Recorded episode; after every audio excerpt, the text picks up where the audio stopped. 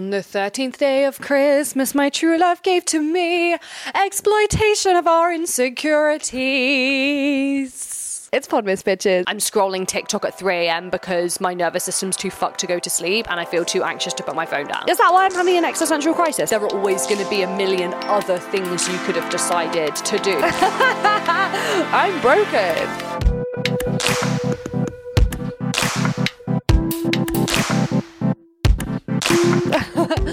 I need to stop saying bitches in the intro. We're going to be brand friendly this episode because we want to get brand sponsorships for We're All Like Other Girls. Before the gyms and all of the health establishments start releasing their New Year, New Me promotions, and it kind of convinces us all that 2024 is going to be our year to get our dream bodies. I wanted to talk about body image, diet culture, our obsession with being thin, my obsession with thinness, society's obsession with thinness, and just nice, light topics like that. Let's do the journal prompt jar, shall we? As you can see, whoa the journal prompt jar is getting low and uh, what i've learned about you guys from yesterday's q&a is that the only way i can get you to respond to me is through threats and so if you don't submit a prompt for the check-in jar through the link in the description to this episode i will ruin your christmas because i will come to your house and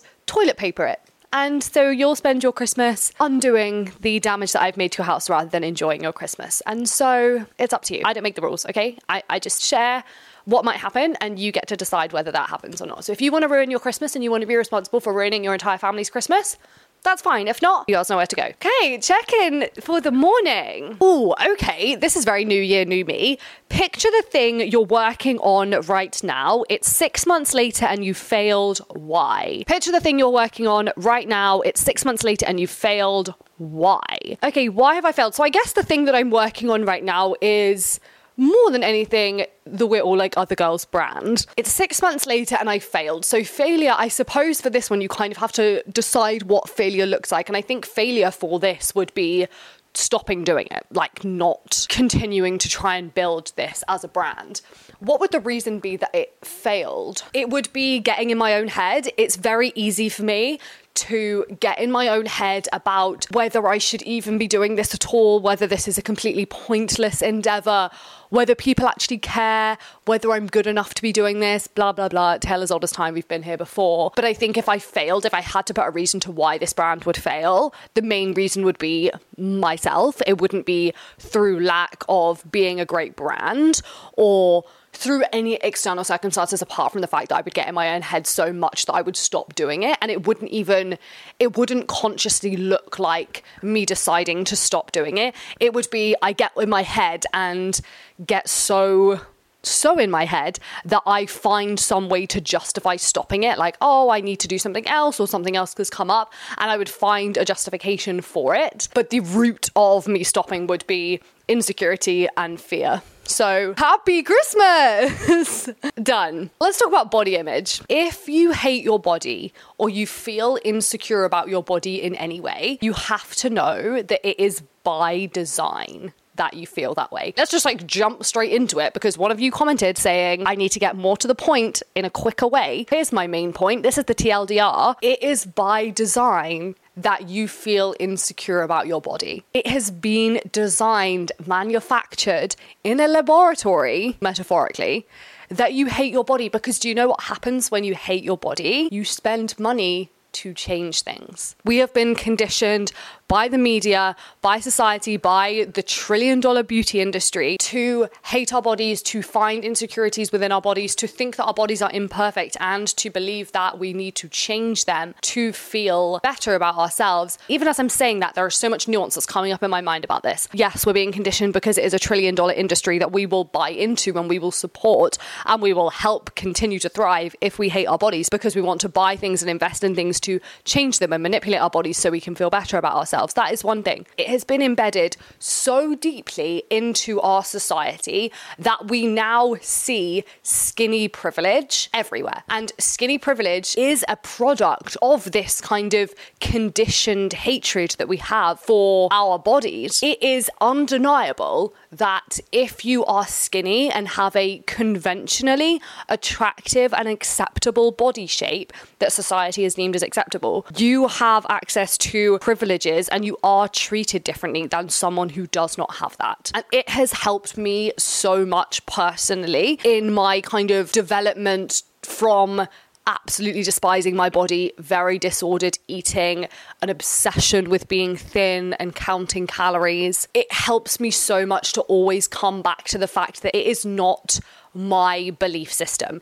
Even though I feel like it, and even though sometimes, you know, when you wake up and you look in the mirror and you're like, God, I wish this was different, you go to the gym because you want to change things about yourself, it helps me to always come back to the point that this is not how I feel. This is not an innate belief. This is not true to who I am. This is a conditioned response by design, we have been manipulated to think and believe so fully that it feels like an innate belief that our bodies need to be thin and fit this kind of structure and stature that is deemed acceptable. And that is not our beliefs, that is by design. This is obviously for both genders, like men have pressure to look a certain way as well. But if you think of the beauty industry, the beauty industry is predominantly female products and tailored to women. The marketing, the media, all of it, it is all targeted towards women. The bedrock of the beauty industry, this is not a hot take, but the bedrock of the beauty industry is women disliking how they look and wanting to change how they look to feel a certain way about themselves. And the reason we feel a certain way about ourselves by changing our looks is because we have been conditioned into thinking changing our look to that certain way is inherently better. To go even further into it and kind of unpack even more in my mind, this is like the stream of consciousness I go down when I start to feel insecure about my body. It helps me to remember that in the way that it is by design and the beauty industry wants us to feel a certain way about our bodies and they want us to desire a certain look, that means that they can also change that design. And we've seen this different body shapes and styles and aesthetics and looks come into fashion. It's like trendy. It used to be very, very in to want to be supermodel Kate Moss level skinny. And so you used to want to have no hips, no bums, super straight frame. Then it kind of changed into everyone wanting this like curvy body, the Kim K, the BBL. Again, this is all not brand new groundbreaking information, but when I'm feeling insecure when I feel the pressures to change my body, it helps me to remind myself that the way that we want to look is like a fleeting desire based on what the media want us to consume. And so if they want us to invest in BBLs, they're going to make being curvy really, really attractive. And so if we constantly strive to have a certain body based on the norm and the trends that are going on at the moment, we will never feel enough. And so it is just this impossible standard. And on top of that, now we kind of have this resurgence of self love and accepting our bodies and body neutrality and body positivity, which obviously in and of itself is very positive. But then we have this extra pressure because not only do we have the pressure to look a certain way, but then there's the pressure from the other side to reject those norms and to not want to look a certain way. So there's pressure from both sides, and you're damned if you do, you're damned if you don't. If you are overweight and you don't have a conventionally attractive body, there's pressure to change it. If you want to have the conventionally attractive body, then there's this pressure to love your body and to not care about how you look and feel self love and body neutrality. A tale as old as time, it is an impossible standard that we will just never adhere to. So much of it, I would even hedge my bets to say, all of it is not even us, it is just the way that we've been conditioned and manipulated by the beauty industry, the media, society, patriarchal standards, all to try and make us fit a certain agenda. My personal relationship to this, I have done both ends of the spectrum. I went through, uh, I mean, it wasn't really a phase, it was kind of 10 years of my life, and I still battle with this in kind of more subtle ways now, but the obsession to be thin and the obsession to look a certain way. From the ages of about 16 to 20, I was obsessed with how I looked. calorie counting, restriction, tracking all of my macros, tracking every single thing that I was eating, manipulating the way that my body looked. Everything I did was directed towards looking a certain way and that certain way was being thin. And there's a few things I want to say on that. And the first thing is, I don't know if it's like body dysmorphia or maybe just everybody feels like this, but it's very, very hard to have an objective view on what you look like because I look back at photos from when I was 17 and I think I looked absolutely tiny. Like I was so skinny. But at the time, I felt the same as I feel now. And I felt I felt overweight and I felt like I really needed to be smaller. And then I look back at times when I was in Australia and Australia was kind of the first time where I stopped dieting, let go of the idea of dieting. I started my first Instagram account and it was called Self Love Not Six Packs. And so I was really really deep into the kind of self-love, wanting to love my body phase. I look back at those photos and I was probably like the biggest weight I've ever been, but I didn't feel that way. What I think is really interesting is if you read the book Psycho-Cybernetics, it talks about self image, and the whole book is about self image and the, how the way that we see ourselves and the way that we view ourselves in our minds affects the way that we view ourselves outwardly. And again, not groundbreaking information. Women will have nose jobs to change their noses, and it is objective truth that they have their nose changed in surgery to look a certain way. And they come out of this plastic surgery and everything's done, they heal, and they feel like they look the same. Even when they look at two photos, they think that they look the same in the two photos, even when objectively they are obviously different because they've had surgery to change their faces because it is less about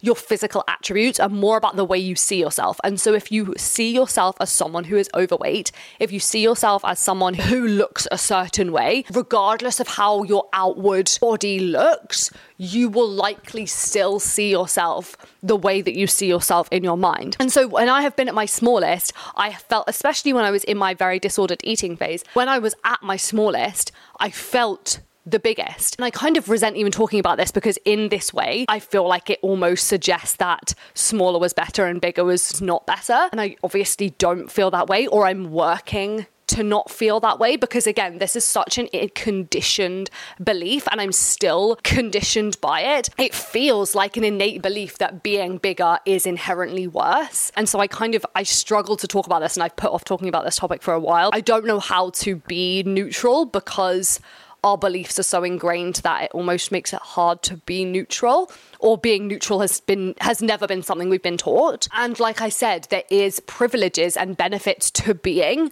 a conventionally attractive body shape. Doors are opened for you if you have this kind of conventionally attractive body and that is undeniable. And it's so hard because i feel myself you know it's like coming to the new year and i'm like oh i would like to be fitter. I would like to be more toned. Why? I want to look a certain way whether it is through conditioning or just by desire. It is by conditioning and by design. I know that. I can't stop myself, or maybe I can, but it feels like you can't stop yourself from wanting the things that you want. And so if I want to like change my body and tone up a little bit, then I feel conceited and I feel the pressure to not want that because I know deep down that that is by design. And by desiring that and wanting to manipulate my body and change my body to fit a certain aesthetic and to look a certain way, I know that I am playing a part in the problem. It's so confusing and it's so hard. Unpacking and dismantling conditioning within yourself is such a challenge. I also think, and I learned this through years and years of studying nutrition not professionally, but learning about nutrition, learning about food, and then going vegan, I learned a lot about food and how a lot of the information we're kind of fed about food and diet and calories and all of those things is also lies and again is manipulation to make us feel a certain way about different types of foods so that we buy other things. In the same way that people used to think smoking was good for you because there were marketing campaigns about how smoking is good for you so that people would buy cigarettes. The narrative that carbohydrates make you fat, no, they don't. The narrative that fat makes you fat, no, it doesn't. I think educating myself really helped, and maybe it would help you as well. Again, but don't become obsessive about it. See, there is no there's no happy medium in this because as soon as you start looking into these things, you start like the more information you have, you're like, oh, I could apply this and be thin, and then that would like solve all my problems because society wants me to be thin. God, it's so complicated. And the thing is, like back to that kind of privilege, the skinniest that I've ever been, and every time I look smaller, I remember when I was 17, deep, deep deep obsession with being thin, binge eating disorder, such a low calorie intake. I don't know how I wasn't passing out. I remember constantly being complimented. You look so good. You look so well. You're so thin. Your body is so good obviously that feels good. And so, because it is so embedded into our culture, or not culture, it's so embedded into our current society that being thin is like the pinnacle of success. That is like the ultimate goal. As soon as you are looking like slightly smaller of a person, everyone's like jumping down your throats trying to compliment you.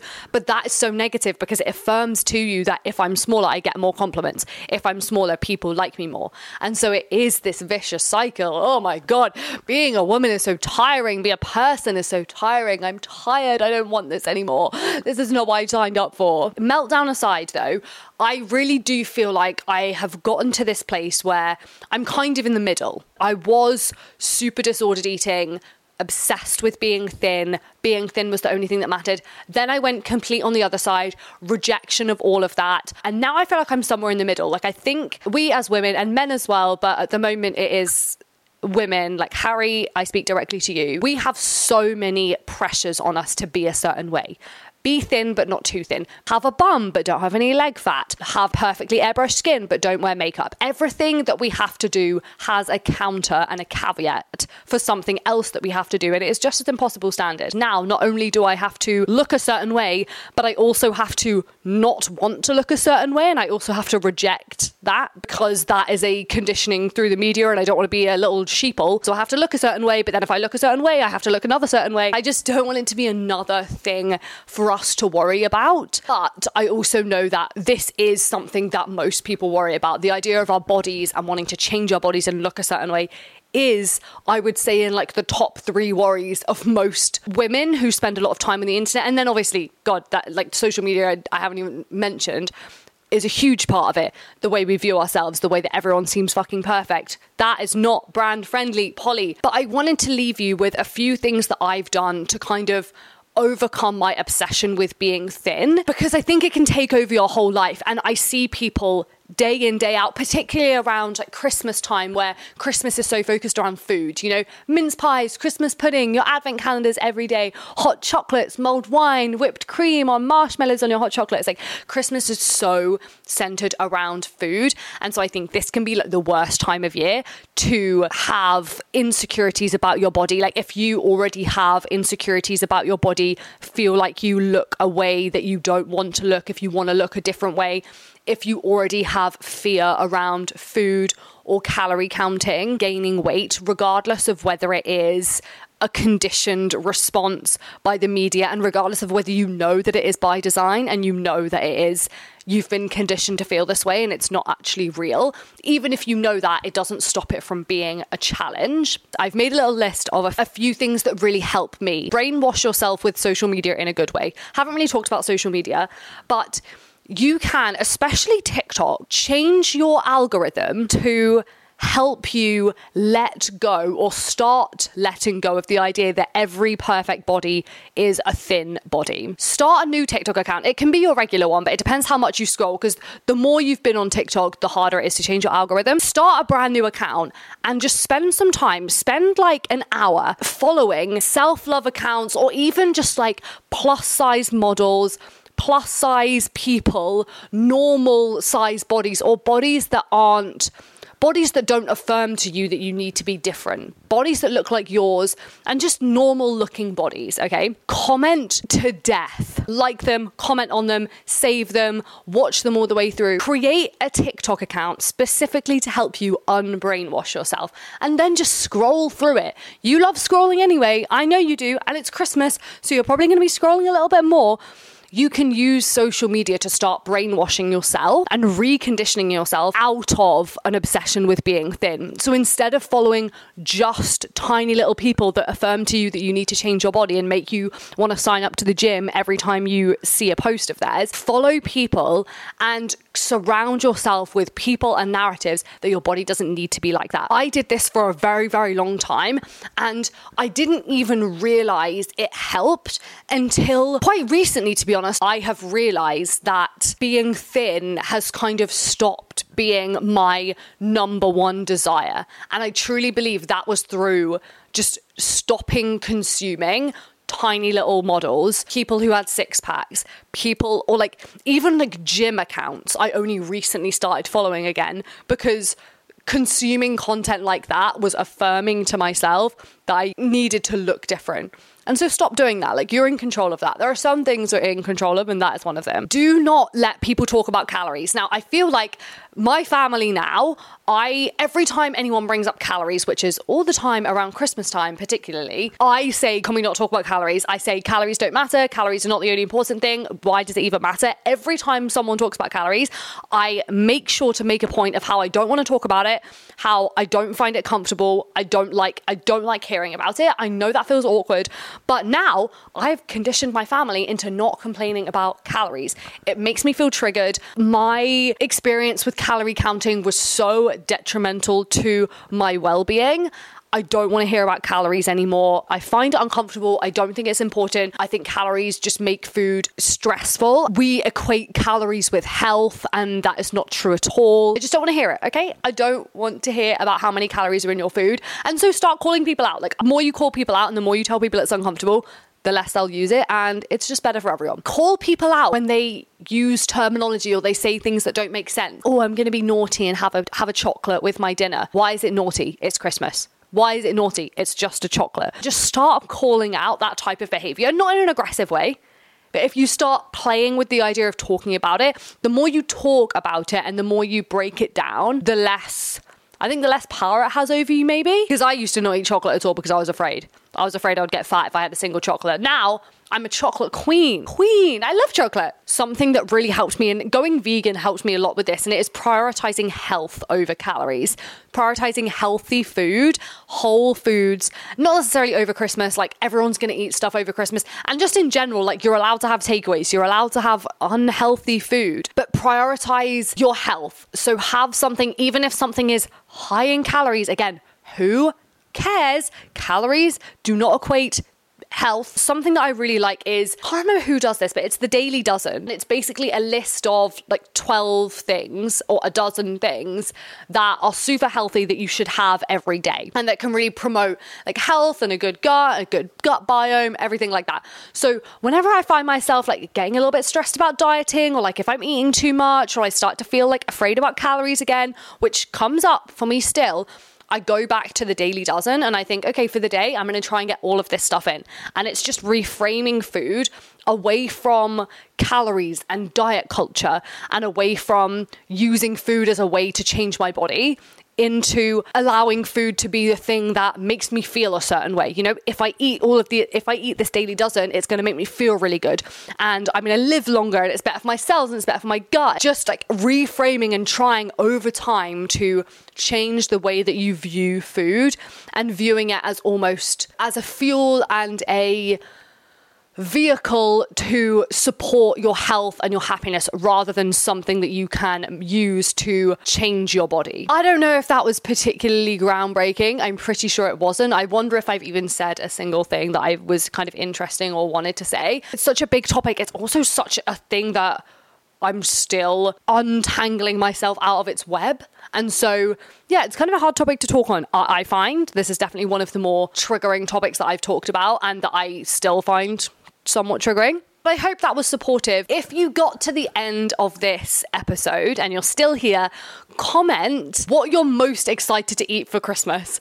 What are you most excited to eat for Christmas? I am most excited to eat. Do you know, I am a Christmas pudding gal and also a Christmas cake gal. You know, like the cake with marzipan and icing over. Oh, I love that so much. I'm also going to do a vegan cheese order soon. I'm excited to eat that. I'm excited for my sister and I are going to do hot chocolates with cream and marshmallows on top for Christmas Day breakfast before we go to our family's house. I'm excited for a lot of food this year for Christmas. Let me know what you're most excited for. Maybe I'll add it to my repertoire. Love you so much. See you tomorrow. Happy Podmas. Mwah.